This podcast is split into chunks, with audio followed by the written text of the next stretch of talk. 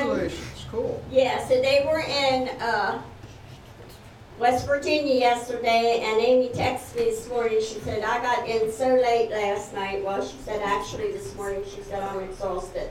So she said, I won't see you, till- we won't see you till next week. I said, that's fine. I understand.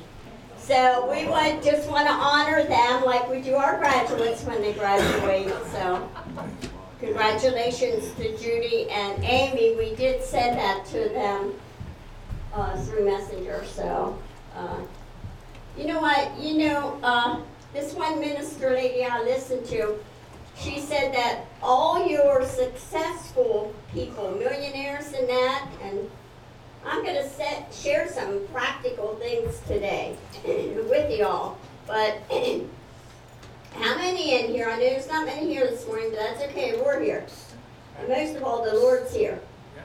Because where we are, He is. He said if two or three, yeah, are gathered, He is in the midst. So He's here this morning.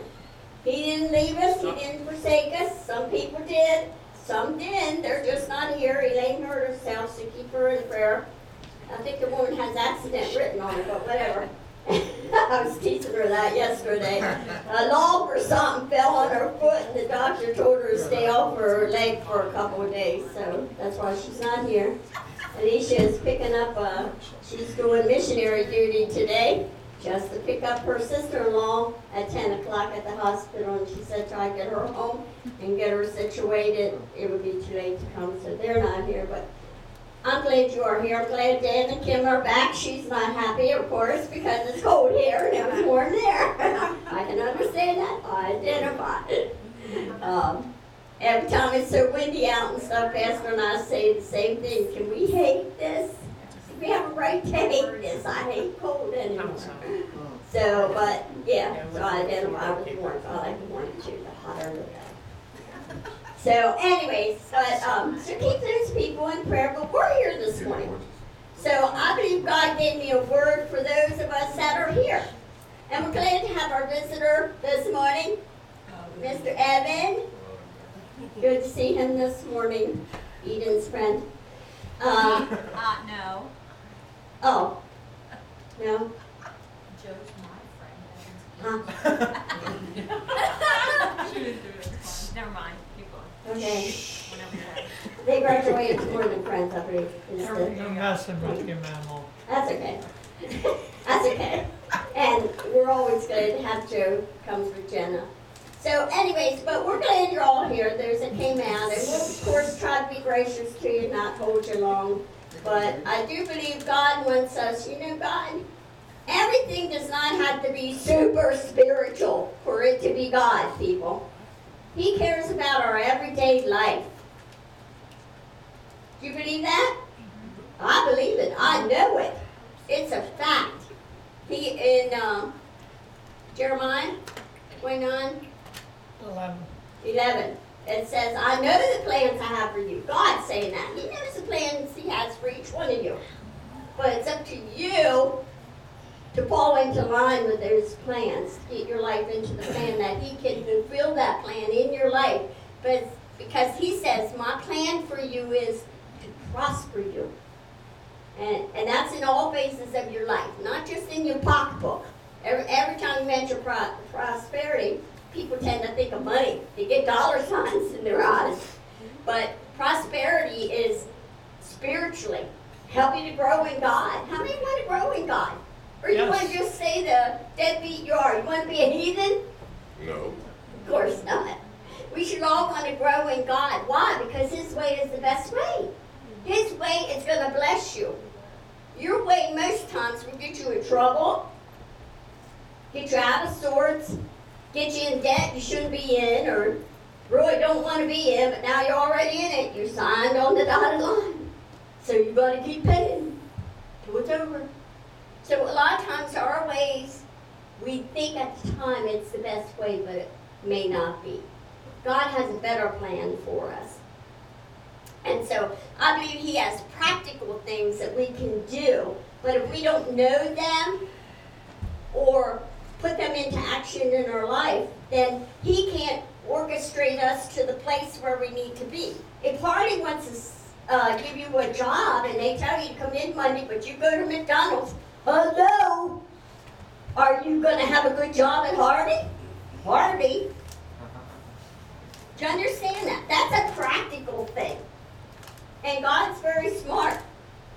Amazingly, He's a little smarter than we are. I believe that. And I believe He wants us to learn that a lot of rich, uh, wealthy, successful people say to, to learn is to earn. To learn is to earn. Now, Mr. Evan there, he's going to college. He's learning so that eventually he can earn, correct? Or are you just going just to hand him some money every year? Yeah, I gotta try to make some money. Of Yeah. course, of course. But a lot of people, myself included, years ago, well, I didn't even graduate. Shame. I quit in 11th grade. Stupid. I mean, who could be that stupid to quit in the 11th grade? You only had 180 more to go. Hello, but I quit. But most people, once they graduate, they don't uh, try to learn anything else. I, I heard this one lady say she made the most stupidest statement when she graduated college. She said, I'll never read another book. I'm sick of reading, I'm sick of learning. Well, guess what? She changed her mind after so many years and her life went totally downhill because she didn't get no in, new insight. How many know or how many believe this is not your lesson, but I'll get to that in a second after we worship, but I, I just feel like this, I need to lay the groundwork, so to speak. You know, now I lost my train of thought, but anyways. Where'd it go?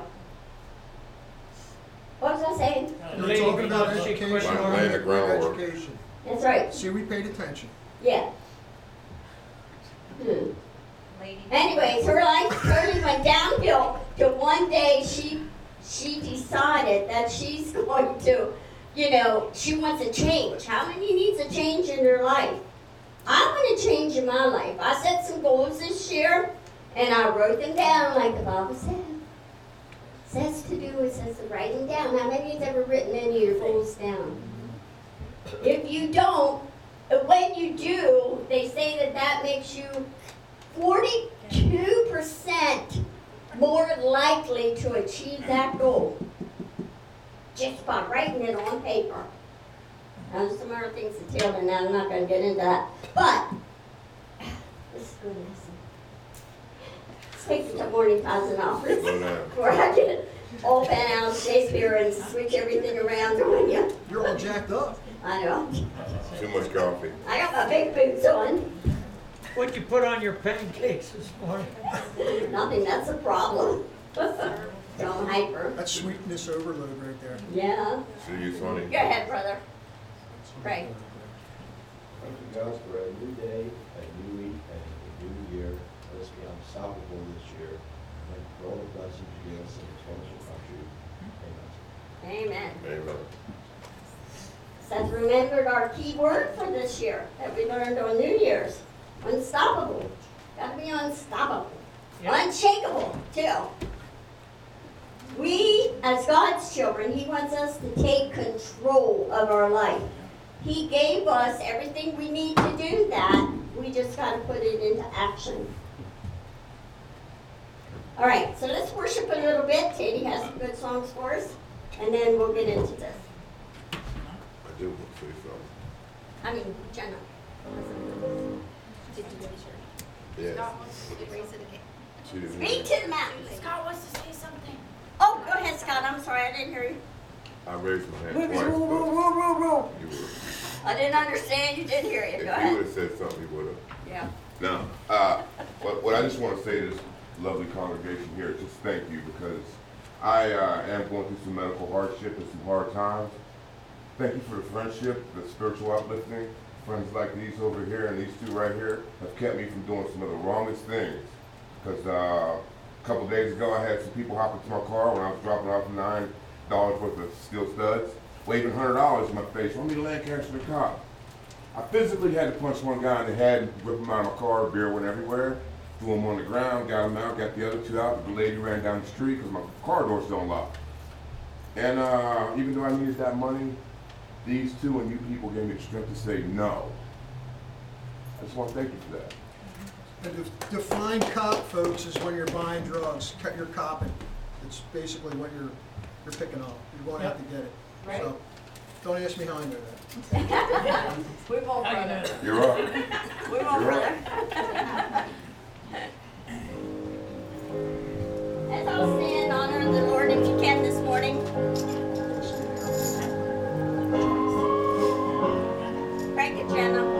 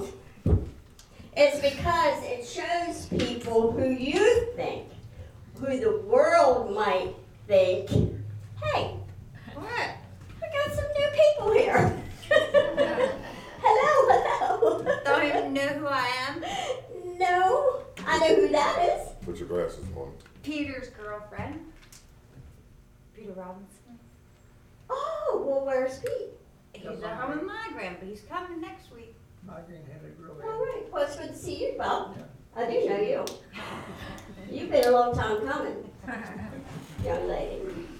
You told me what, last year? Yeah, well. Uh-huh, yeah, well, well, I'm glad you're here this morning. I'm here.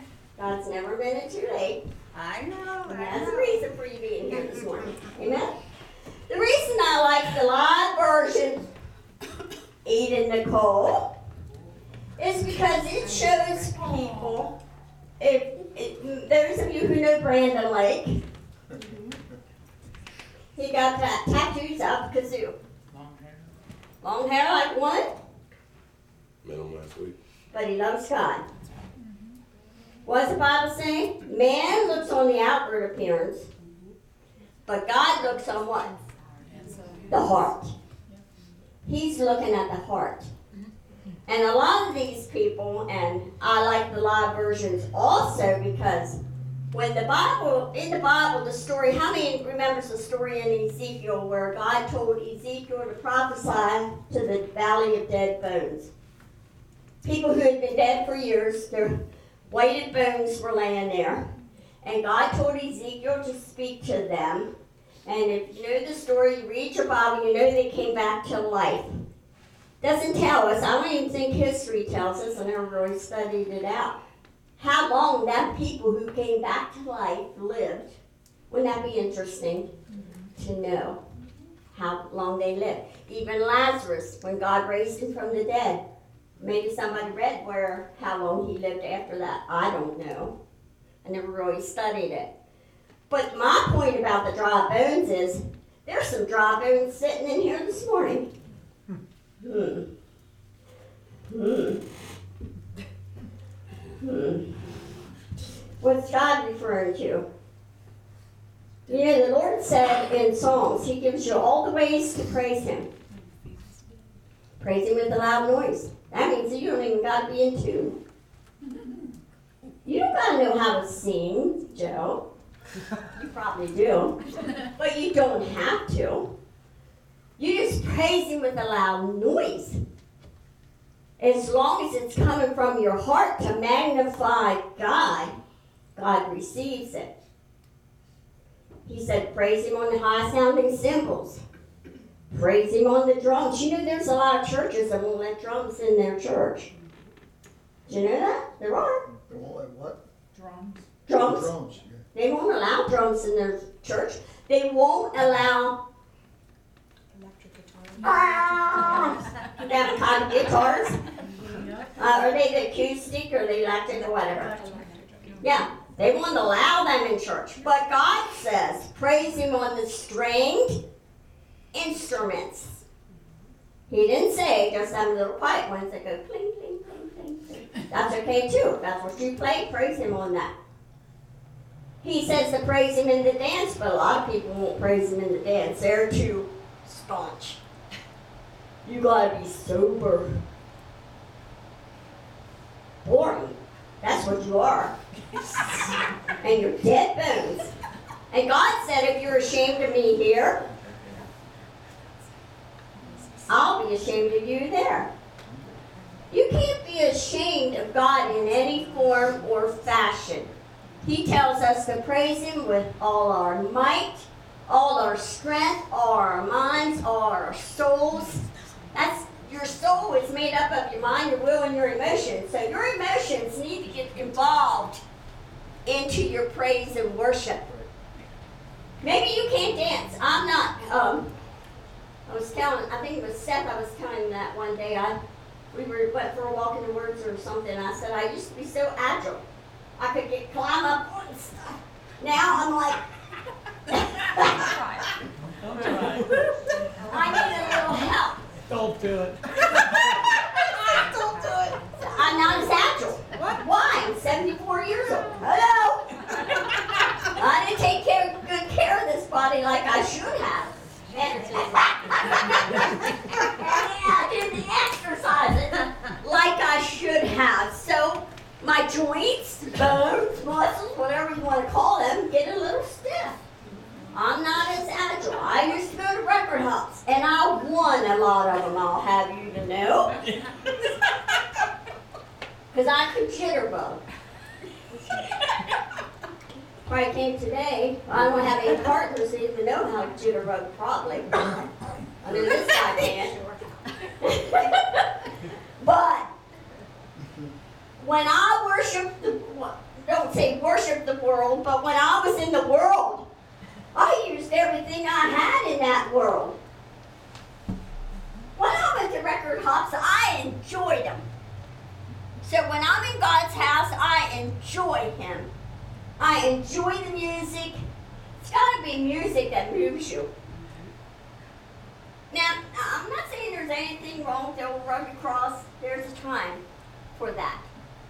You know, as the seasons change, spring, summer, winter, fall, whatever, seasons in life change too.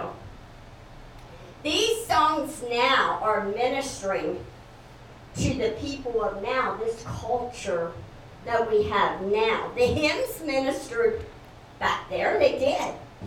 A lot of them. They ministered. They they drew a many to the altars through just as I am. The old hymn, just as I am. Billy Graham saw thousands upon thousands come to the foot of the cross through just as I am. A simple song like that.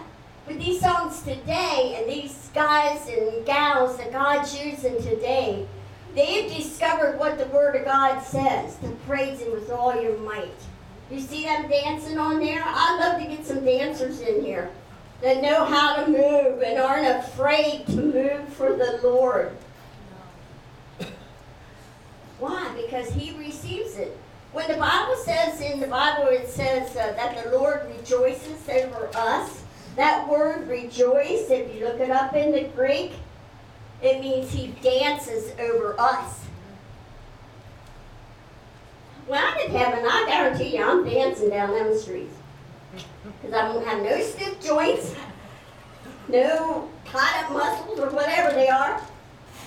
I'm going to be flying over that place. I guarantee it. You won't be able to tie me down, Bob. You won't want to try to tie me down. Because I'm going to move. Amen? Yeah, I can imagine Sit. God, I can imagine God when you're coming up and say, all right, boys, here she comes. Get That's ready." right. I'm gonna, you know, when our son was killed, and my niece, I talked to her yesterday, you need to really pray for Holly. Put yourself in her shoes if you have children. Put yourself in her shoes, and one of them died on you. Unbeknown to you, he laid in the morgue for over a month and a half. She never knew he was gone, that he had died to start with. And when she found out, she's just devastated. She said, I'm just, I, I'm just not doing good. She said, I just, and it's only been what, two months, two and a half months, something like that. So, you know, God, um, He has given us that gift of release through grieving. That's how you release your grief. You got to grieve. There comes a time to grieve, and you need to go through that there was like, now we've been here in this building um, since '08, right? 07 or '08. '08 we moved the church up here downstairs in the youth center, right? Or '07. Whatever. We've been here a long time, 14 years maybe. But we've been in ministry about Forever. since 98. Yeah, forever. Because in the former ministry, that we were there 28 years in that former ministry.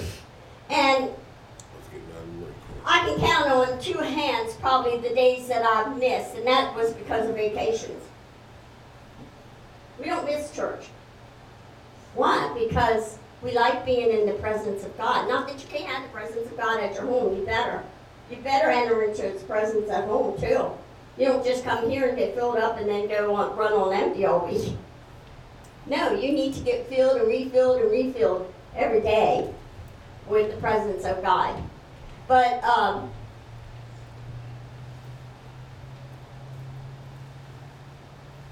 I don't know what I was gonna say about that, but I love to be in God's presence. And there's some people that, you know, they just, they can go without it for a long time. When, oh, I know what I was gonna say, when Tommy was killed, there was like a, over a year before I could walk back in our former church. Because I was the organist, he was the drummer, sat right beside me. And I couldn't imagine myself on the organ and him not beside me, so it was very hard. Don't mean we didn't go to church, we visited other churches at that time because I couldn't walk up on that platform. And then when I did finally go back, I went to the piano instead of the organ just to distance myself a little because I was still healing. Sometimes it takes time to heal. So really pray for Holly.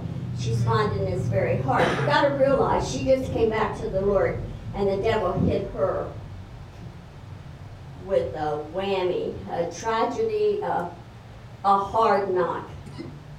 And if you remember, even David said in the book of Psalms, my, my, my steps had well nigh slipped. That means he almost went down in the fight.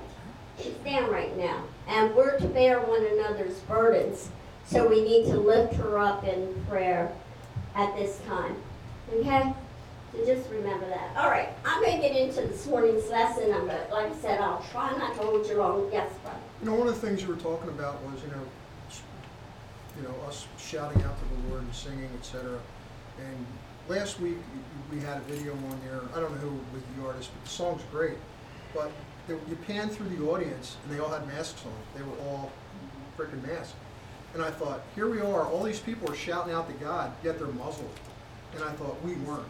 This church hasn't been. How could I mean? I just sat there and I thought it was so, like, I don't even know what the word was, overwhelmed with the fact that here's everybody singing and shouting, but they're muzzled. And we weren't ever from the beginning. And we're so fortunate that small group, you two pastors, I mean, everybody here, you know, coming in here and going, God's got us, you know. That's and- right. And he did and he could hear us in spite of maybe people don't sing, you know. However, if they're listening to the words, maybe that's the other way that they're praising God is to understand what's going on through listening. You know, I thought that when I seen that same video, the first time I seen it, because I always uh, go through them at home before I tell Jenna or Eden, whoever's doing the music, what to play. And I s- and it showed that, and he was singing something about no fear. Uh, yeah. And I'm like, hello, people. Yes, yeah. Take that mask off. I was thinking, uh, exactly, know, there was but, so much you going know. through it, that was funny, that, that, Pe- you know, that's another thing, brother, with that. People have to find their own way in God. I mean, we can tell them, and, um, you know, and you can tell them, but you, you got to know where you are in God and how you believe if your faith is to that pinnacle to where there's people who have million dollar faith. I don't have that kind of faith yet. Um, I'm wanting to build my faith to that million dollar level. Why? For the kingdom for the kingdom. The kingdom operates on money. God don't need your money, but the kingdom does here on earth. The Bible says money answereth all things. That's because that's our mode of uh, barter today. Money. You're not going to buy TV time, radio time, airplanes to go to other countries with chickens. They ain't going to accept them. I can tell you that right now. They want the greenbacks. So it takes money to fund the kingdom. Huh? Yeah. Right now, we need to find that goose with the golden one. So praise God. But this morning, like I said before we got started here, that I wanted to just hand us some practical things to do so that how many wants this year of 23 to be a better year than 22 for you? all of us, amen. Absolutely, I do too. Now, not that I had a terrible year in 22, but there was things I want to see better and need to see better. You know? So yeah, I want this year better, and so therefore, for months now, I've been listening to some motivational speakers, born again motivational speakers. Although you'll find out, and I'll give you statistics on some of them, that there are, um, I call them worldly motivational speakers, people who don't profess to be born again Christians. That's what I'm talking about. And but yet they practice some of the very principles of God that even his own people don't practice and they wonder why they don't receive the promises that he has for them but they're not practicing the principles that he has put down in his word to practice to obtain that part. So that's why i had a lesson earlier for the last couple days. I've been studying a different lesson on faith and all this and that and different ways to enlarge your faith, you know, to get our faith built to that level to where you have million dollar faith. You know, some people can't even believe God to provide for gas in their car. You can't, they can't find the faith to believe for, you know, the bare necessities that they need. Much less, and then you hear other ministers that believe God for six million dollars and within a week and a half it comes in. You know, they built their faith to that. But there's a way that you build your faith. That was going to be my lesson. Of course, we know that. How do you build your faith? Faith cometh by hearing, hearing and hearing by the word, the Word of God. People want to build themselves up with everything but the Word of God. But the Word of God holds all the answers to everything you need and desire. Anyway, so then this morning in the last hour and a half before we were getting ready, I just got in the shower, got dressed and everything, went downstairs, and I felt like the Lord was saying, No, I don't want that this morning, I want something different. So I went in and was uh, going through my notes and listening to my other motivational uh, preacher that I listened to, and the Lord laid this on my heart because this is practical things that the world does, worldly people do, and they're successful. But a lot of the children of God won't do them, and they wonder why they're not successful. So, anyways, this is that. So, you know, you always don't always have to say have a uh, thus saith the Lord in John 14, 14 or whatever to get a lesson into us that's going to help us. Now, yes, it's based on the Bible, and I'll give you some scriptures for that. But you don't always have to have just scripture, scripture, scripture. You got to have some practical understanding to those scriptures. Amen? I know Pastor had someone that's been a Christian, professing Christian for probably 50 years, 60 years or more. And he, he told Pastor, he said, I have the knowledge. Now I need the wisdom of how to use that knowledge. Wisdom and knowledge are two different things. You can get knowledge in your books, in, in your schooling, in whatever, but then you need the wisdom of how to use that knowledge. Amen? True. And also, a lot of people are stressed. So I'm hoping this lesson will help us to uh, um, lighten a little bit of that stress. All right, so I entitled this Six habit, uh, Simple Habits to Practice in Private. I'm going to give you scripture for that too. In 2023. Why? Because in um, Matthew chapter 6, verse 6 to 7, it says, But thou, or you, when you pray, enter into your closet and shut the door. Pray to the Father which is in secret. You're not out there, people seeing you. Oh, most holy Father, we come before you today. You're not trying to be seen of men. You're not trying to speak the most eloquent words, get all your wording, and use words that nobody can't even pronounce or sell, say or spell. No, you're just saying, Oh, dear Jesus, I need you. Help me, Lord. That's praying from your heart. That's praying from your heart. So God says when you do that, now this is talking about things that we as God's children need to do in secret. You don't need to call me up and say, hey, Pastor, guess what? I prayed today for a half hour. Yay. Woo. Good for you. No, it's not about that. You know, God said in this scripture, He says, enter into your closet and pray to the Father which is in secret. Means nobody's seeing you, patting you on the back. And your Father who sees in secret will reward you openly. Uh-huh. Then the people will see. Because why? They'll see the favor of God on your life. God will give you favor with man, favor with him, and favor with man when you obey his word. There's actually three different instances when God says to actually do it. Now, this is talking about the spiritual aspect of our life.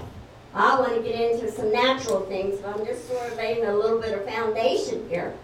With the spiritual, there's actually three areas of our spiritual makeup where God says to do it secretly pray, fast, and give. You look down the scriptures up for yourself. I'm not reading them all. That's the spiritual side. Now, on the natural side, you know, the Bible says, or it proves to be true, that the spiritual parallels the natural. Okay? Like a farmer sows, sows seed for crops, we have to sow seed of our time, our talents, our finances into the kingdom. We plant seeds, our love, our concern and prayers for others. That's all seeds you sow into the kingdom or spiritually. Okay? And they produce, just like the seeds, natural, that farmers sow, produce crops. Okay? So we produce harvest in our life in the spiritual. So now I want to look at some spirit or physical seeds, things that we can do to help us have a better year this year. Okay? So, uh, of course, maybe some of you don't need any improvement in your life, do you?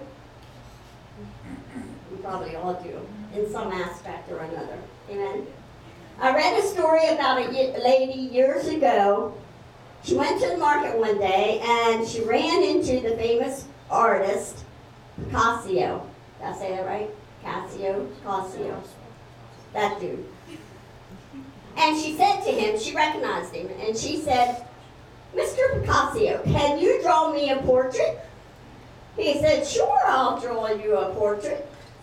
He reached for a pen and paper, and within 30 seconds, he sketched an identical portrait of this lady. He handed it to her, and he said, That'll be $30,000. She's like, What?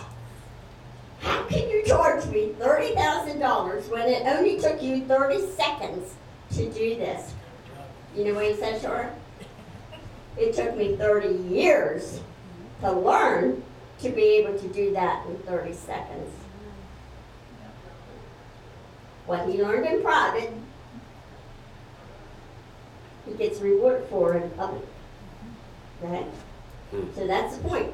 People who uh, do things in private, practice things in private, they won't be rewarded. I just read the scripture to you. God's not allowed. Allow. Trust me. He means what he says. So if we're serious about improving our lives this year, there may be some things that we need to do. Now maybe some of these, it's only like three of them, you might already do them.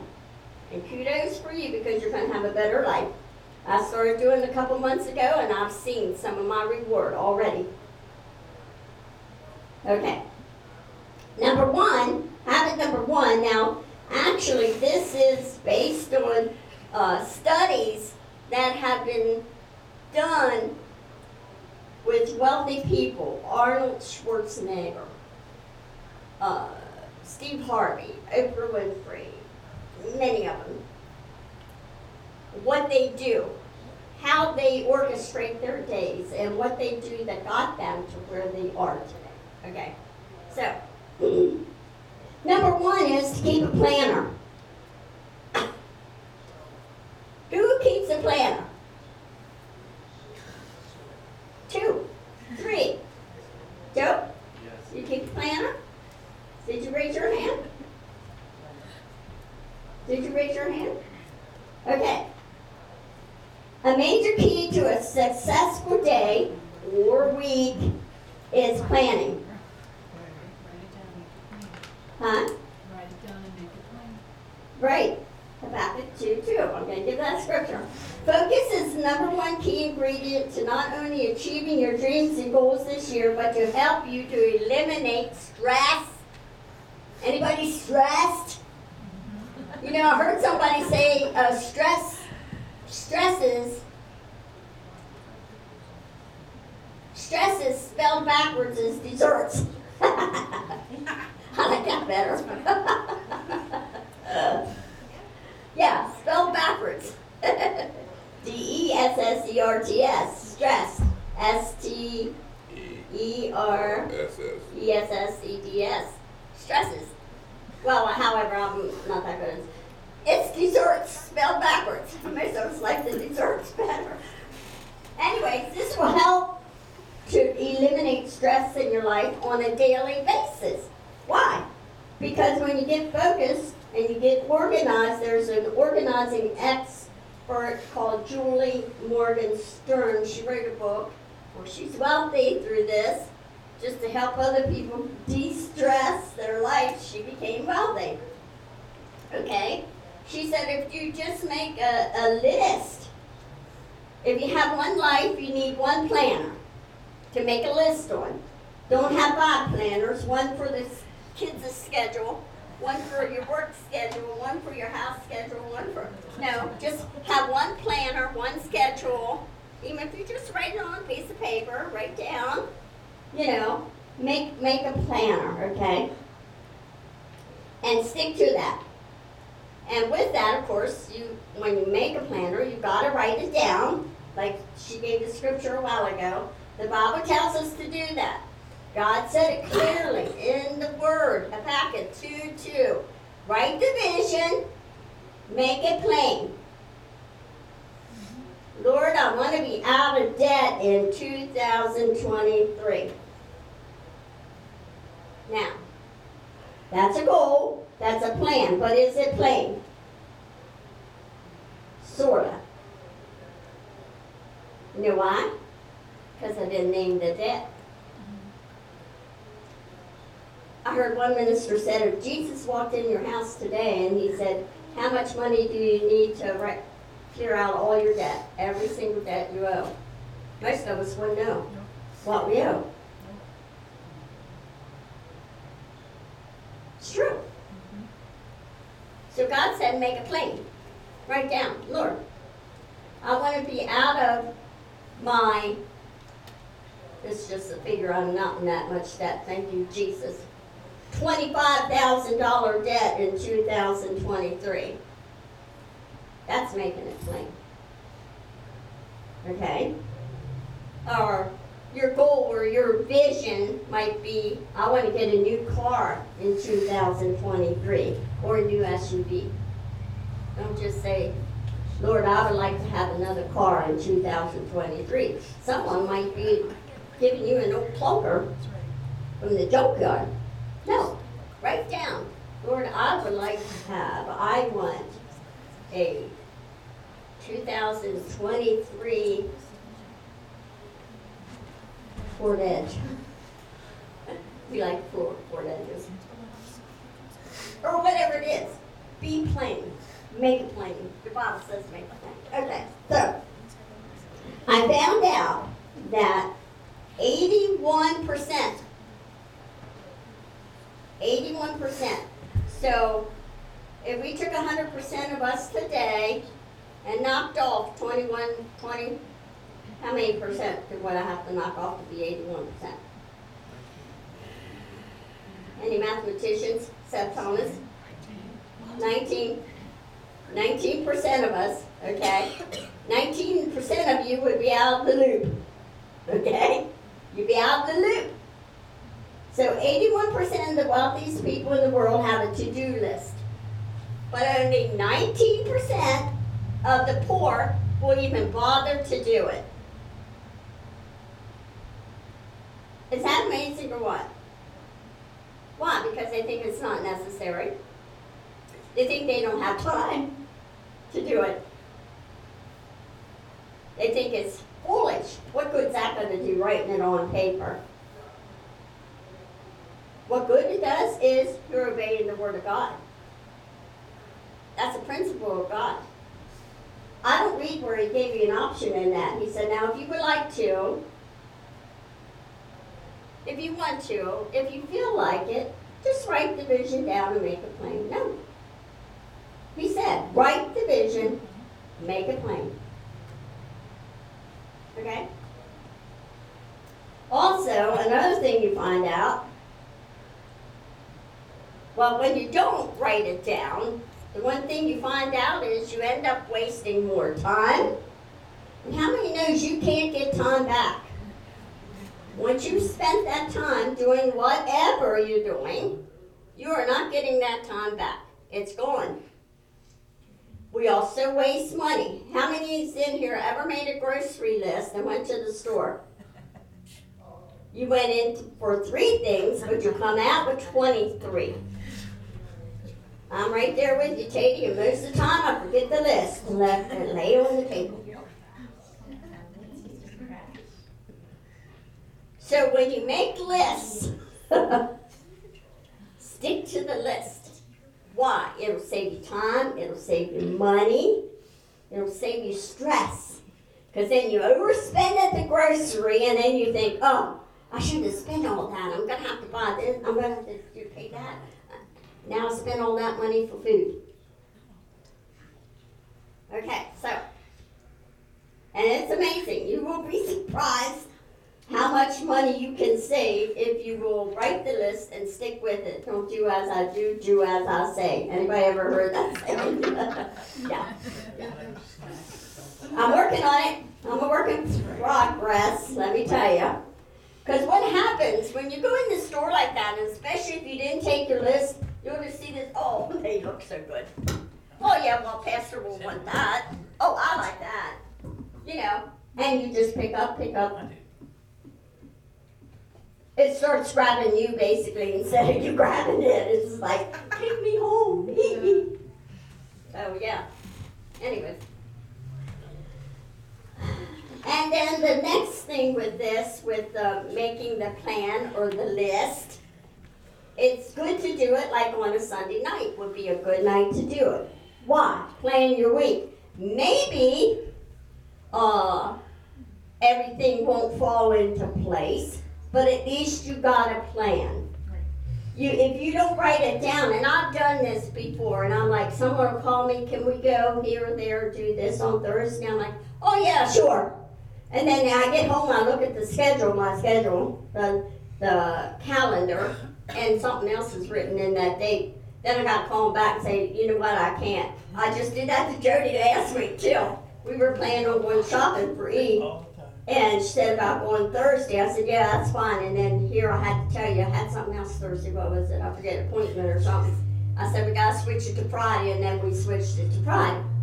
So that's another thing. It helps you with that when you make a plan, you know, for, for the whole week. Some people, and them smart ones, I guess, I would call them pretty smart, they will even make their menus for the week. They know exactly what they're making each night. They don't have to think, oh, I'm so tired of cooking. I don't know what to make. What can I make? Who wants this? Who wants that? Well, then everybody wants something different, and you're certainly not going to do that. So, you know what I mean? It's good to have a plan. Amen? Planning, planning things we'll do that. It'll relieve stress. You know, God expects us to do what we can do to help ourselves. You know, it's not all about magic. Oh Lord, do this, do that. No, He's saying you do what you can do. I'll do the rest. Amen. Amen. Habit number two is to embrace the morning hours. Most successful people in the world, they get up early. Pastor and I like is like that. We're like that. Especially me. If only ever all my life, I've never people would say I need eight to hours of sleep. I'm like, seriously, I couldn't sleep eight hours if I tried. You'd have to give me 20 knockout pills for me to be able to sleep eight hours. I can't. It's not in my makeup. I've never slept that many hours. If I sleep four, five tops, I'm good. I'm serious. But my family was the same way. My mom, my dad, my brother, they were the same way. My brother Corky had an ex- excavation uh, business. And he could, if he fell asleep on the chair watching TV at ten o'clock, by two o'clock he was wide awake. He went out in the garage and was working on his equipment. Yep. And then he'd be up all day working. Same thing next night. I'm the same way. And if I wake up, I try to be gracious if pastor's still sleeping, and not making a lot of noise, but sometimes I tend to. But Not, I, I tend to. I try to. But most successful people do get it. Who who who knows the what's that dude's name? Let me think. It was Rock. Dwayne the Rock Johnson. Anybody know who he is? Uh-huh. Okay. He says that no matter what time he has to be somewhere the next day, he backs his alarm up four hours from when he needs to be there. He's gotta work out. So if he needs to be there, do, does anybody think Rock Johnson or what's his name, Dwayne, is uh, wealthy? Think he's wealthy? Thinks he? Would you consider him successful? Uh huh. hmm And he's not the only one. I'm just giving you him for an example. So the person said to him, "Well, yeah." He said he he does that. He backs it up four hours from when he needs to arrive to get up, and that way he can invest in himself before investing in somebody else, whether it's in the job, in the movie thing, or whatever. Okay. And somebody said to him, "Well, Dwayne." What if your time to be there is seven o'clock in the morning? Are you seriously going to get up at three o'clock in the morning? He looked at him and he said, Yep. Mm-hmm. Yep. And I would consider him pretty, pretty wealthy, pretty successful. Wealthy people cherish the morning hours to get up and invest in- themselves. What do you think they do? Well, some of them read. Remember what I said a while ago? Uh, learn to earn. Well, a lot of times you can't learn unless you read a book, read something that's going to help you in the area where you need to help, or especially read the Word of God for that day. You don't have to read the whole Bible. You can just read two or three verses, whatever, you know. And or to read, they will get up early to exercise. People say they don't have time to exercise, they don't have time to read, they don't have time for this, they don't have time for that. We got the same 24 hours we ever had. We have the same 24 hours we always had. But how are we using the 24 hours? That's what God's saying. Are you wasting them? There used to be an old hymn years ago wasted years, wasted years, oh, how foolish. We waste a lot of time weeks, days, months, hours, minutes, years. Doing what? Doing what? So, uh, Arnold Schwarzenegger, he said people always say they need eight to ten hours of sleep. He says, sleep faster. I don't know how to talk like him, but how, however he talks, I know he has a pretty deep voice. He says, sleep faster. You know, he's kind of rough. And of course, then the learning, to yearn to learn. You know the word key? K E Y? That's a good acronym for key. Okay. And like I said to, um, uh, told you about Evan goes to college, he's learning his, getting schooled and learning in his trade or whatever that he wants to do. And, but most colleges cost a lot of money. Most of them do. But, uh, this one minister that I listened to, they said that all you need to do is take a CD. Most cars have CD players. In your house, you probably have a boom box or something you can play, or on your computer, play a CD and listen and learn from whatever subject you want to learn on. I once studied for insurance. I didn't want to be an insurance person, but somebody talked me into it. I never did nothing with it. A.L. Williams. I went and aced the test. Can you believe that? Ninety-seven percent I got on it up and downtown. I had to go somewhere. Dad went with me that day. It, but I never did nothing with it. I didn't want to be an insurance person. I just let them talk me into doing it.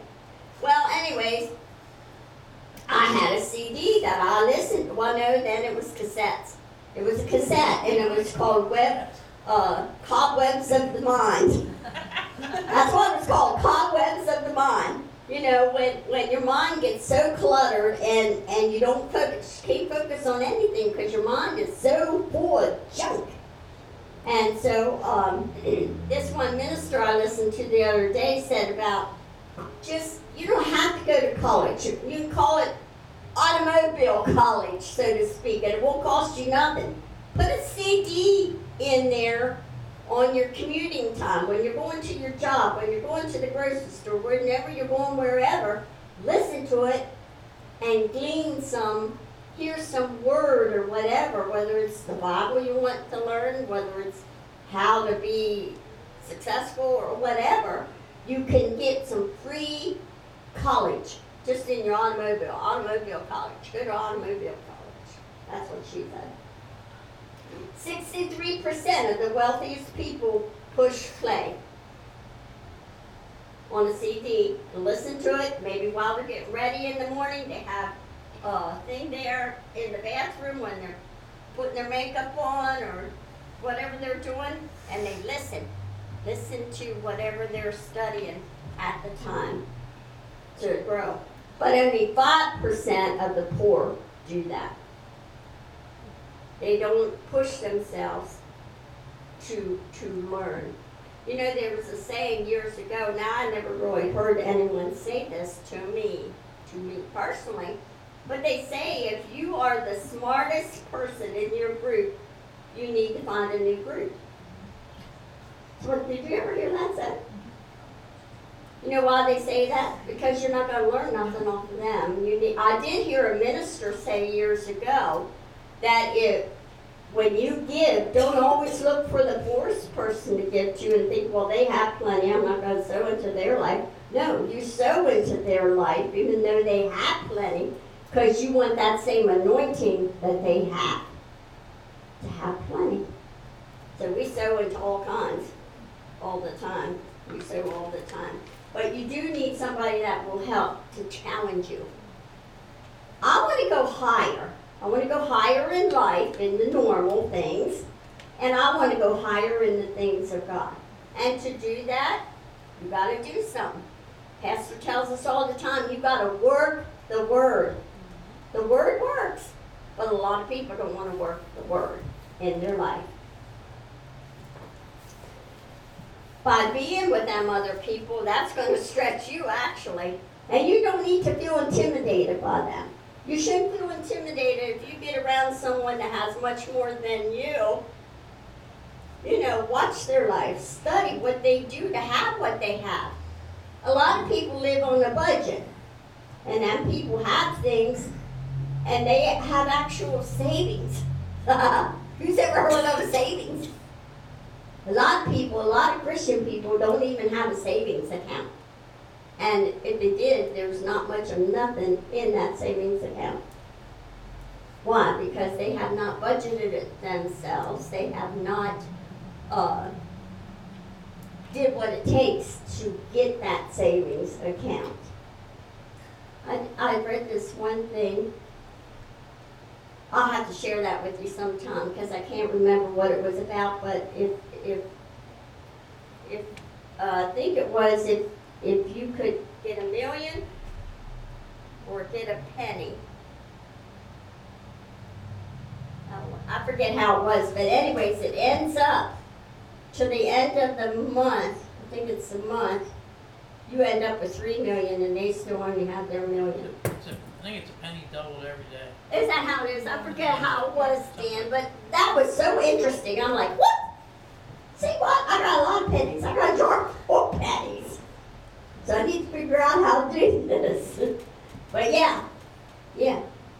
If someone offered you a penny or the million, which would you take? Most would grab the million, probably me included. But they proved that with a penny, like he said, and how it doubles or whatever every day, you would have three million when they still just only have a million. Can I say something with that? Yeah, go ahead. Just with human nature, your your um, immediate gratification would want the million because it's immediate. Right. Whereas in the penny it takes work because then you have to take time to Yes. build that over a period of time to get the three million. And most human people wouldn't do that. That's right. Because it's just our natural It's wanting it flesh. immediate. Right, right, right. We, most of the times, we want to satisfy the flesh as quick as we can.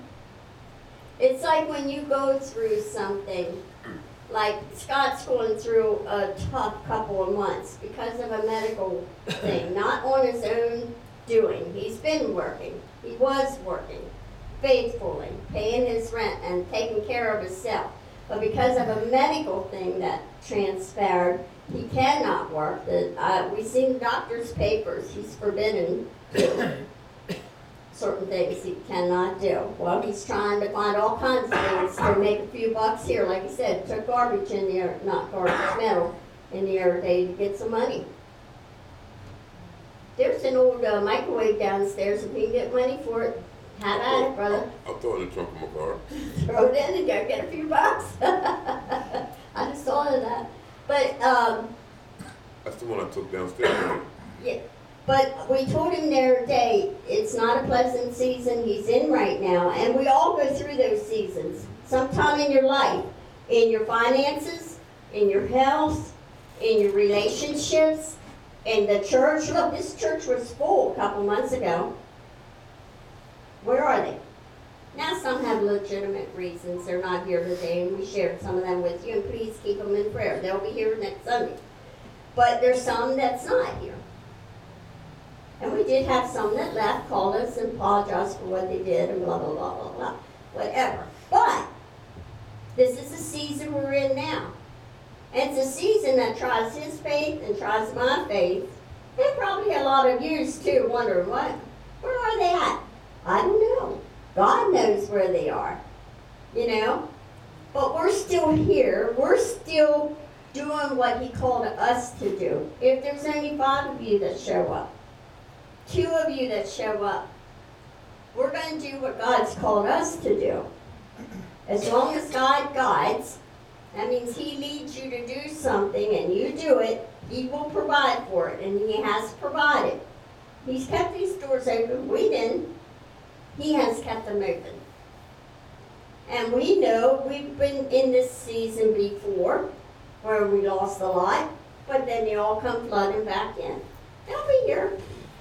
One time, the one prophet said to us, We're like a filling station. People come in and get filled up and then they leave. Like when you go to the gas station, you go fill your car up and then you leave. So, but, you know, it's a season. We go through seasons, and we told Scott, it, the Bible says Jesus learned obedience through the things that he suffered. So, yes, sometimes we suffer through things. But remember, you're going through them. Through. That means it's not always going to be that way. God's going to take you through. Pastor says that many times. It, you know, you don't know what I've been through this week. Well, hello. The magic word there, the key word is through. You went through it. You're still standing. You still got your breath of life. And where there's breath, there's hope. You know, it's the dead that can't do nothing no more. So don't ever be dead as far as God's concerned. Let God take you through. You'll learn to obey Him in the midst of it. There'll become times when you will learn to obey Him. Years ago, uh, the Lord wanted me to uh, be obedient to Him in the gifts of the Spirit. Now, some of you don't know what the gifts are, how the gifts operate, but they do operate, and they operate in our midst off and on. Um, when God leads, whether it's the gift of tongues, the gift of interpretations, the gift of prophecy, the gift of the word of knowledge or word of wisdom, whatever, the gift of healings has worked in our midst. Different times, the gifts do work, operate in our midst, and we're all for that. And there was a time, now I'm talking 25 years ago at least, maybe more. Well, yeah, more, like third, maybe. Maybe 30 years ago or so. It's been a long time. Anyways, the Lord wanted to use me in the gifts. And the Spirit would move on me, and I wouldn't do it. I would just keep my mouth shut and I wouldn't let it go. And after a bit, someone else would. They would give the gift of, use the gift of tongues, the gift of tongues would operate and it would go. And so I got into this hard trial. And some of you know about it, some of you don't, with our first, with our oldest daughter and her husband and child. And, and that was a four and a half year long, four and a half years long. it was a long time. So, but anyways, I was in the midst of that trial, and that trial that I was in sent me more to my knees. I'd wake up two, three o'clock, and I'd go over into what was our office then. We lived at Snyder Corner then, and I'd go in there and I'd lay on the floor before the Lord, and I'd turn my music on, and I'd just pray and worship God. And, and the Lord began to deal with my heart, and He said about many times I had not been obedient to Him, to allow Him to use me. And I said, okay, Lord, if you want to use me, I will be obedient, whether I think it's you, I don't think it's you, whatever, or somebody talks about me for doing it, whatever, I'm to let you use me. Well, it took a little while, and He did. And I was obedient to it. And wasn't long, words came back to me that were said. Who does she think she is? But I did what God told me to do, and I saw the fruit of it when I did it. Like he would, I'd be on the organ playing, and the Lord would speak to my heart, show me someone in the audience, and he would tell me to go to them. And I would go to them and minister to them. And, and one of the hardest people in that ministry, one Sunday, the Lord laid it on my heart to go to that person. And that person never professed to be a Christian. They came to church because they were family of the minister. But the Lord led me to them, and they yielded right away. They yielded right away. It was the Lord. And even their their other spouse said to them about, well, I can't believe you did that. Did you feel funny or, or whatever? No. They said no. It didn't bother me. I received what you said, blah, blah, blah, whatever. So see, God wants us to learn obedience. And sometimes we go through things we don't like going through. But learn what God wants you to learn in the midst of that thing. Because he, He'll bring you out if you remain faithful to Him. Amen? Amen. Amen. All right, so I want to give you these key. The word key, K E Y, K, keep a planner. E, embrace the morning hours. Y, yearn to learn. Or keep, keep educating yourself. Keep, uh, I guess that's it. Yeah, keep- Yeah, oh, I did say it. Yep. Yeah, keep educating yourself. Ah, God wants to set us up for success. Don't don't feel sorry for yourself. A pity party will get you nowhere. Joyce Meyer says it this way. You will either be pitiful or you'll be powerful. First song Jenna played for us, I love that song, Speak to the Mountains. A lot of times, we as God's children do not do that. We just let the devil run all over us. We don't take authority. He said, I have given you authority over all the power of the enemy. But we just let the devil beat us half to death. No, you how do you take authority over that mountain? If it's a mountain of debt, you speak to it. You say, God said he shall supply all my needs according to his riches and glory through Christ Jesus. But make sure when you say that, you're doing what the scripture says before that.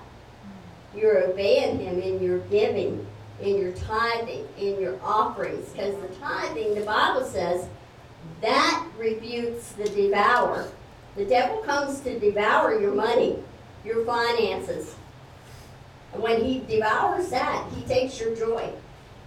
When he takes your joy, now he's happy being broke. Of course you're not. You are, you're stupid. I'm, I'm, I would think you're pretty stupid. Nobody should be happy being broke. You know? No, of course not. And God don't want you broke, busted and disgusted. No. In fact, he said he wants to bring you into a wealthy place. That's the word of God. And he also says he gave us the power to get well. My, for, my formula, and I, I can't go into the long story about how I came up with this, but it was two days, is faith plus trust equals joy. Right. Okay, now to your point here about the mountain, I, um, I've been struggling with my left leg for the last couple of months. Leg swollen, foot swollen, been to the doctor, checked it out, blah, blah, blah.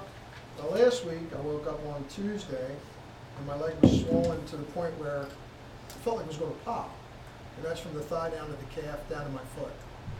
Um, Wednesday, you know, as men, we're all men, men. We're fighting it. I'll walk it off. Now, I couldn't walk it off. I was done. So I went to the ER. And as I'm going through all the results of all the, you know, things that they were checking me for, boom, everything's in alignment with 2015. Oh, my results are great. Well, the last one turns out that I have what they call a, what's, what's it called again? A deep vein throm- thrombosis. It's blood clot. Yes, excessive. Throughout Deep his vein. entire life. I have six veins in my leg, my lower left leg in the, and the calf area that are, uh, have blood clots. Extensive could be that big, Seven. oh, seven. Seven. And I have, you know, it could be nothing, okay, in my mind. Well, from the minute the doctor told me I had the blood clot, I, I sat there and I thought, okay, all right, I'm good. I'm good with that. I know God's got me. So no matter what it is, I kind of casually like, huh, okay. But walking, sitting, standing, it hurts a lot. I'm working for a company now. When I got the notice, I went home. I contacted my boss, my, my partner, the guy that wanted me hired. And he said, Richie, don't worry about it. He goes, you got to take care of yourself. Just go home and do what you got to do. Okay. So I can work from home. Bless me there. Bless me with a great boss. My true boss is in Finland. I sent him a note Friday. Now, you can't sit long. I have to get up and move around a lot. But, you know, I'm trying to stay with work. So, you know, we have a job. I've only been doing it three months, and here we go. He sends me a note says, hey, health and safety is our main concern. Take care of yourself. Just do what you can. Stick with it. With, you know, with what I'm doing my job. Another blessing. No pressure. You put me there. Today, I woke up, now this whole weekend, you know, it's been a, a, a learning thing. And as we know, God always speaks to us. He talks to me through my devotionals in the morning, you know, maybe not today, but tomorrow or something will happen. They'll be like, oh, okay, I'll reference back to that because he said this.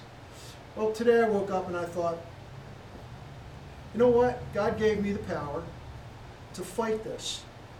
If He can move mountains, then I can move. I can remove the enemy from my leg, and He's going to help me with that. And I prayed to Him to help me to demanded the enemy to get out of my leg. The devil needed to leave because he wasn't welcome anymore. I walk in here today, and we have that song teed up, the first one to go. Then you bring it up again, teed up again. Oh, thank you, Jen. Jenna, So- Jenna picked that. Thank you, Jen. Speak to the mountains. So it was kind of exciting for me to hear you say this and to hear that song. Mm-hmm. And, uh, and I sit back and I think, you know, first off, I know how this all occurred. And, you know, I have to lean back and my poor wife here, who I, uh, you know, I don't listen to a lot because I'm a man and, you know, I'm bullheaded and do my thing. I've always done that. But anyway, today I conceded that I need to start listening to her more often because she's got more wisdom. I'm going to use your word today. I'm just going to give it to you today. But yeah, wisdom um, and, and love for me than you know I've probably had from many people throughout my life. So this is all cool stuff. So you guys are actually going to see how God changes this for me, and that's the reason why I brought this up because I don't plan on going anywhere. Mm-hmm. I'm going to be here. He's going to fix me because he said he would, and I asked him to, and I demanded the devil to leave. So there you go, people. This isn't an after the fact. This is while it's happening. You're going to live it with me. You know, I he was talking there, I was just thinking, this whole thing started for him. You know, God can work for many people that came today. And that's why, because I asked you two, three days ago, would you like to have the service today? Mhm. See, God gave you things to speak for him that he may have not given to me. That's the way God works to encourage you because you know you encouraged him because God encouraged the both of you. And that's the way the Holy Spirit works because he says the foolish things confound the wise. We're people, we're humans. We think we have all the answers sometimes. And sometimes there's multiple pieces to the puzzle. Like me hearing God. God speaking to me to ask you to speak today. You spoke today to speak to him. Them's different pieces of the puzzle in working the word. The working of the word is what brings it to pass. And it's not, you know, it's not by feeling. It's not magical. You know, I prayed sometimes, uh, I just like a sinus migraine, say. And after we get done praying, it was totally gone. The next time I prayed and it stayed there for three, four days. Yeah.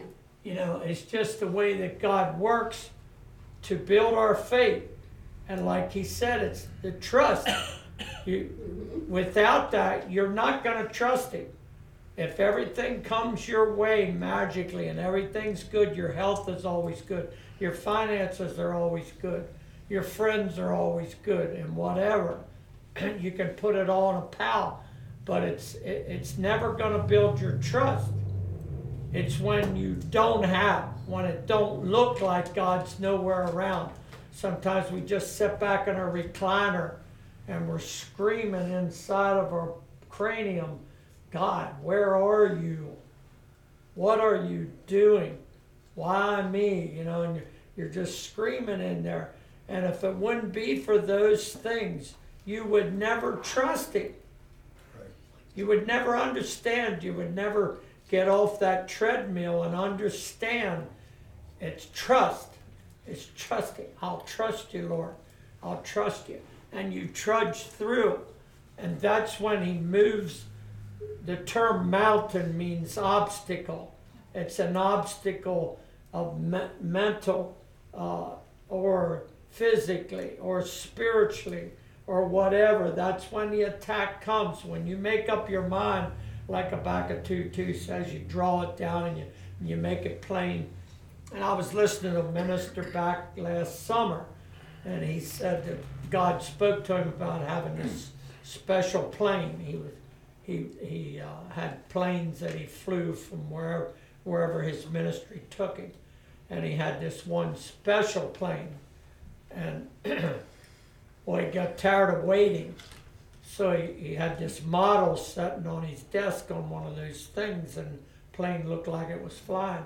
He took it, got tired. The devil talked him into putting it in the closet, so he took it away and he put it in the closet.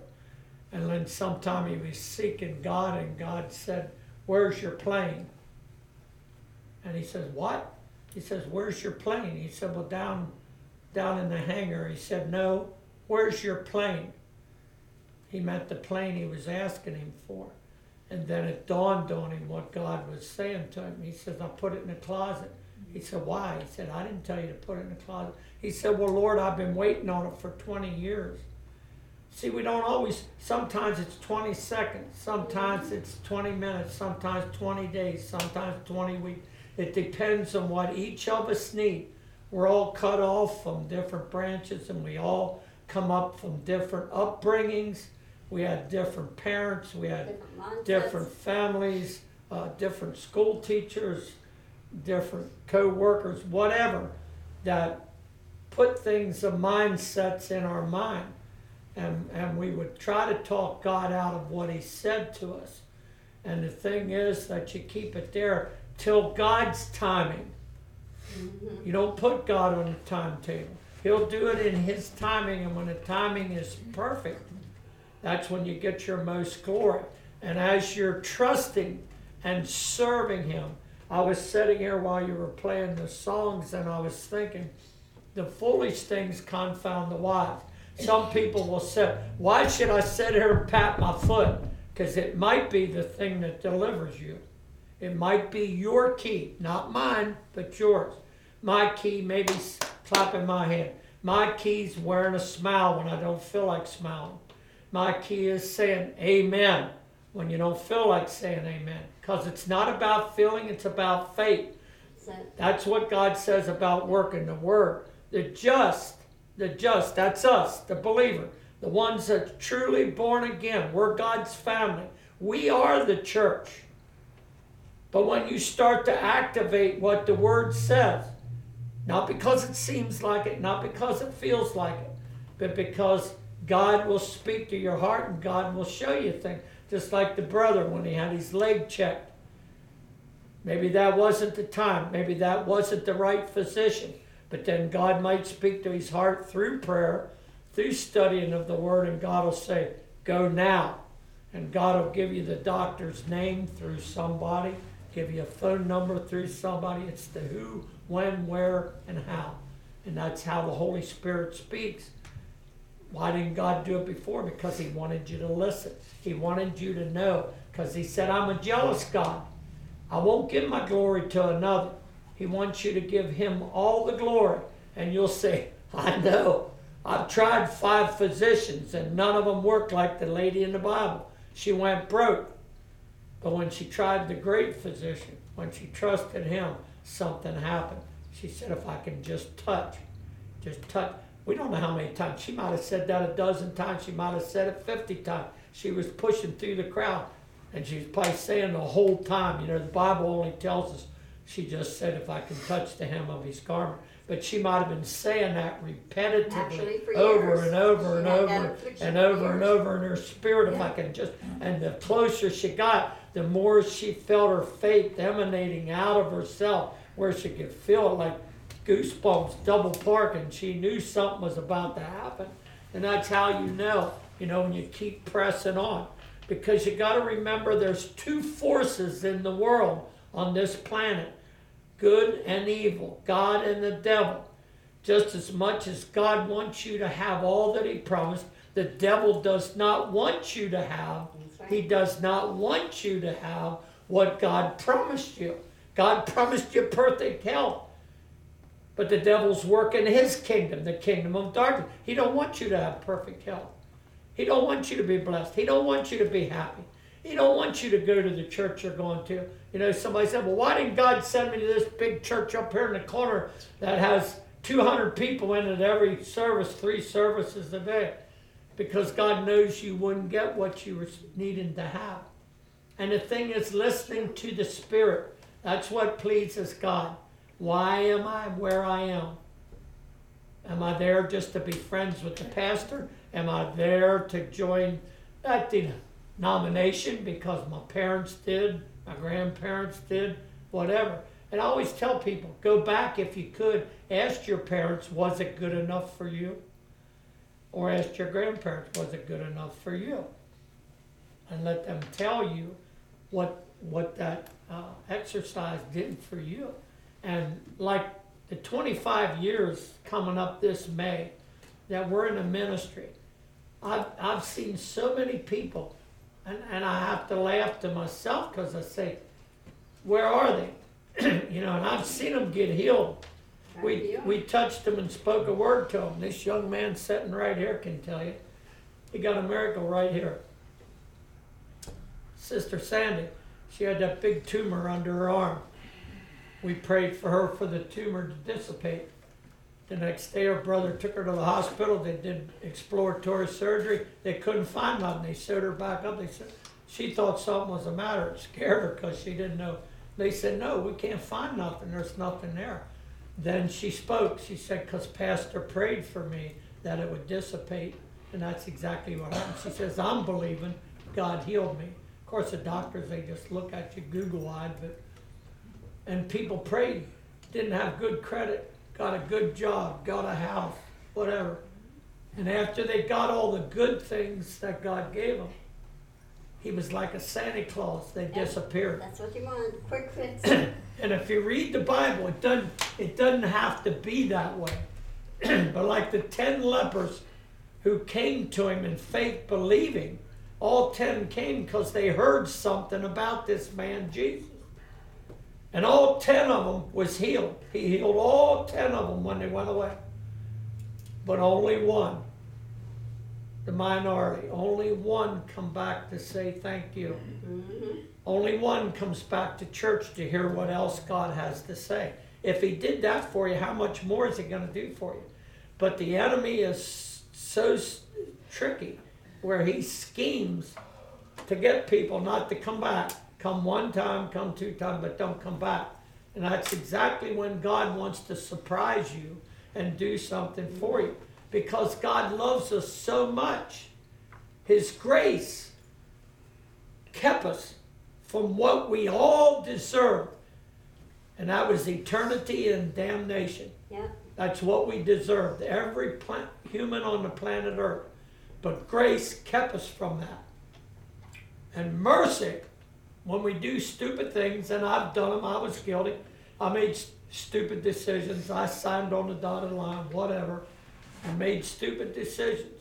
But God's mercy kept me from what I did deserve. I deserved it, but He kept me from that because of His love. The love that I don't think, as long as we're on this planet, we will ever, ever, ever understand the depth of that love. That He loves you. And if we want to let our mind go back and rewind the tape, we'll see that every one of us sitting in here made a wrong decision, somewhere. said a wrong thing or did a wrong, was in the wrong place at the wrong time. We will find out. And I remember your nephew Georgie when he had that terrible accident right over here because he was partying. God's mercy kept him from what he deserved. He deserved to die that day. That car looked like something that went through a meat grinder. And for him to come, he knew that's the thing that people know if they would just answer. He knew where to come. He said, of all places, I got to go to Uncle Tom and Aunt Judy's because I know they will know what I'm talking about. And when he told us about that 10, 12 foot man standing in the middle of the road looking at him, he said he pointed his finger right at me and said, It's not your time. Now, God's grace kept him. How many years after, how many Since years? Yep, Been about 20 years since that. Yep. And God's still keeping him, still keeping him spared, waiting on him. waiting on him to come and serve him. Mm-hmm. That's love. We don't understand that. That's love. That's That's the love of God. I mean, God, when, when I think of the things that I did or where I've been in my life and how God spared me, when I look back, it makes me shudder because I know where I could be. Most people's love today is conditional. They love you because you do this or you do that, or because you help them with this or that, or don't do this or that. Most of their love is conditional, but God loves us unconditionally. Well, how about if we have no matter what. special prayer for the brother's leg now, whatever, whatever the cause, We all join in, you know. Bible whatever. says one can put a thousand to flight, but two can put ten you thousand. know, whatever, we, he can stay sitting, whatever, whatever, uh, whatever God has, that God will, you know, God, I like when God speaks, you know, God, God shows us things we didn't even think of. I got a phone number already that I didn't even, I wasn't even thinking about that individual. Or, uh, you know, a place, may have a place or, now, as you feel, as you sense that anointing oil, that's the, the, the essence of God all the time. When you're born again believer, that essence is in there all the time. It never goes nowhere. It doesn't mean you walk around feeling all freaky. That's not what it's about. But in there, you just know that you know that you know, but you can't explain it to nobody. And I, and I want I want the Holy Spirit of God to come and, and to speak heart, to your mind, to let you know that He's a good God, that He's the healer that He said He is. He's an awesome God. And Father, I want your presence to run from the top of his head to the sole of his feet. And Father, it's not about feeling, but it's about faith. We connect our faith. You said we're two or more gathered together. Right now it's Yes. four of us, five counting the presence of the Holy Spirit, that he will work in this leg. Now, how, how long you been dealing with this? Is that, is that the main issue? It's prob- probably without his knowledge of the reader. And do you have any trouble in your back or spine because of it, just in the leg? The lower leg, No, the whole With their leg. whole leg. The whole leg. Yeah. the whole leg? You know, your, to your prayer there, I just want you to know that from the minute they told me this was going on, I understand the seriousness of it, okay? Right, right, I wasn't worried at all, because I know he's got me. yeah. My next appointment with the vascular is the twenty-sixth. That's as soon as I can get in to see him. I sent an email up to him and I said, hey, I, I did the uh, standby thing, so if somebody drops, I can go visit. But my, I told my brother about it the other day, and he's like, oh, you need to go to the ER, you need to get this. I'm like, nah, sorry, you're not gonna get me all jacked up. I'm gonna be fine. If this works till the twenty-sixth, God's got me to the twenty-sixth. So I need to have that faith that he's got me now. And it's just a matter of, Right. by that time, I'm hoping I get there and the guy says everything's good, That's it. you know? So, Just God say, can dissolve just those I blood want you to come over here. That's what you pray, that God dissolves them. Mm-hmm. Okay, that uh, he dissolves those blood clots. Now, you know what God did for you. We prayed, we prayed that Sunday, Monday, you went, was it an ultrasound or scan? Or MRI? They couldn't find nothing. They couldn't find nothing. So you know that you know that you know that it happened. It's not just pastor saying it. Say, you lay your hand on his shoulder. Thank you, Jesus. And this is what we do. See, when God does something for us, we need not just to sit around and bite the bullet.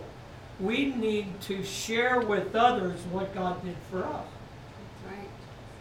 So I want you to look him in the eye and say, it works. It works. There you go. It worked for me, it'll work for you.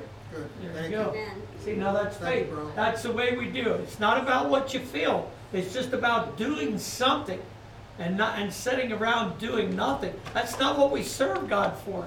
That's that's not what it's about. Okay? Amen. Amen. So Amen.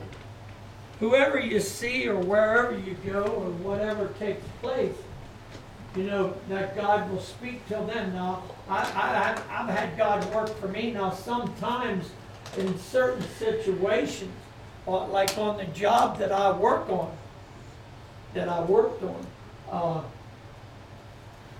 the one, the one supervisor had undermined me. I must have had like, I had like fifteen years seniority. I had, this other individual might have had fif, uh, fifteen months. He wasn't nowhere like I was in seniority. And I had the experience, even when I was in high school, in shop class, that I, I did the job. So I had the experience, but yet they overlooked me. Okay, now people, people, us being who we are, we have a tendency to blame, blame the company, blame the, the owner, blame the government, blame whatever, but that's not what it is as, worker. as believers, as believers. We're supposed to believe what this says. If you say you're a Christian, if you're a born again believer, you gotta believe what this says. And God, in the very beginning, it don't take you much to understand. You just turn to Genesis in the first chapter, and you'll see when God spoke to Adam. And he told Adam not to do something. it's simple. My mom and dad told me the same thing when I was growing up. Now, don't do that. Don't go there. Don't hang around that person. And being inquisitive, what do you do? You do the very thing they tell you not to do. That's what we do as kids. We, we, we did that. And, and then when I come back and something was wrong, mom said, Didn't I tell you not to do it? And she was right. She told me, but I, I made up in my mind the choice to do it anyway. And God tells us that when God gave him firsthand, so he didn't enter into the problem with his eyes blinded. And he did it wide open. His eyes was wide open, and he knew he shouldn't have done it, but he did it anyway. So the the force of the evils of darkness will get you to do things that you shouldn't do. Yeah. And because of that, he had to pay the price, and everybody thereafter had to pay the price. So, when I knew what the Bible said and I learned what it said, I had to believe it in my heart. It's got nothing to do with your intellect. You have to understand when it comes to this, you got to lay your intellect aside. Your intellect's good to read, it's good to figure out and all that. But to know the things that God speaks to you. It has to come from your spirit. Your spirit person, that's where your prayer time comes in. That you take time to pray.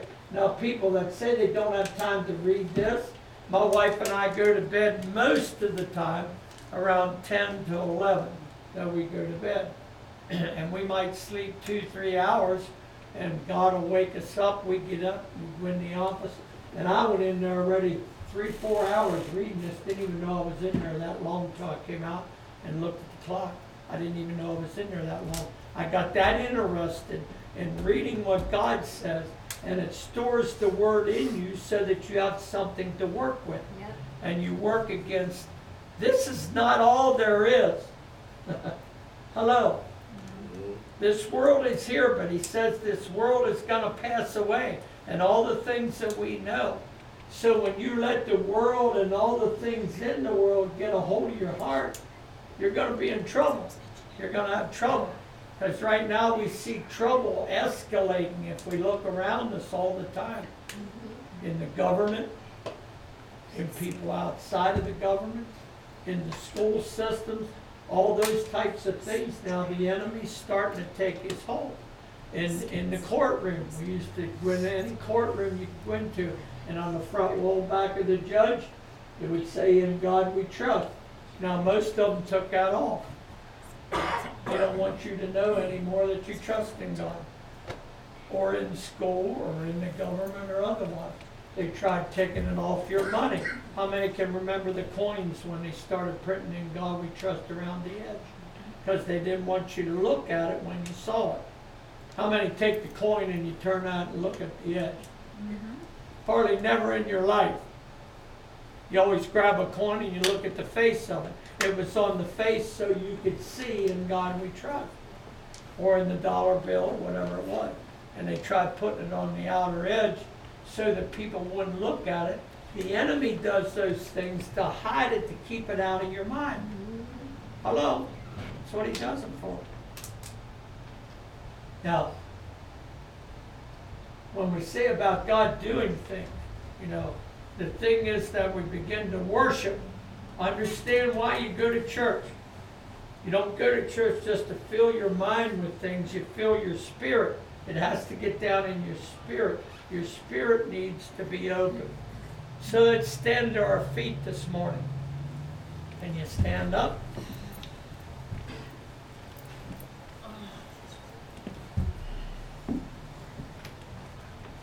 We'll let you do the exercise. We did this many times. Take your hands. How many's got hands?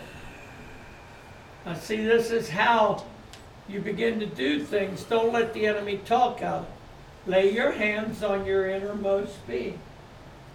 Say, Spirit, Spirit, I want you to awaken I want you to awaken to the things to the things and the voice and the voice of my Heavenly Father. of my Heavenly Father. I want to be able to hear Him I want to be able to hear Him when He speaks to me when He speaks to me, so that I can know so that I can know how to handle each day how to handle each day that lays before me. that lays before me. Because there's things that He knows Because there's things that He knows that I don't know. that I don't know. So in Jesus' name, So in Jesus' name, I thank you I thank you for awakening for awakening my spirit. my spirit. Amen. Amen. Not hard. It's not hard. It's very easy. God awakens that spirit in you. Now you need to say that. You need to do that to yourself, not just wait till you come to church. Amen. Amen. Show yourself friendly. Shake hands. God bless you.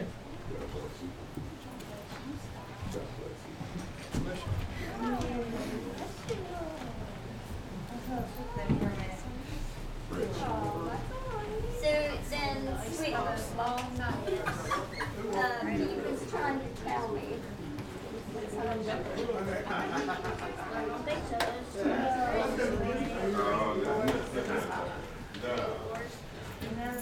Hey, Robert. How you doing? Okay.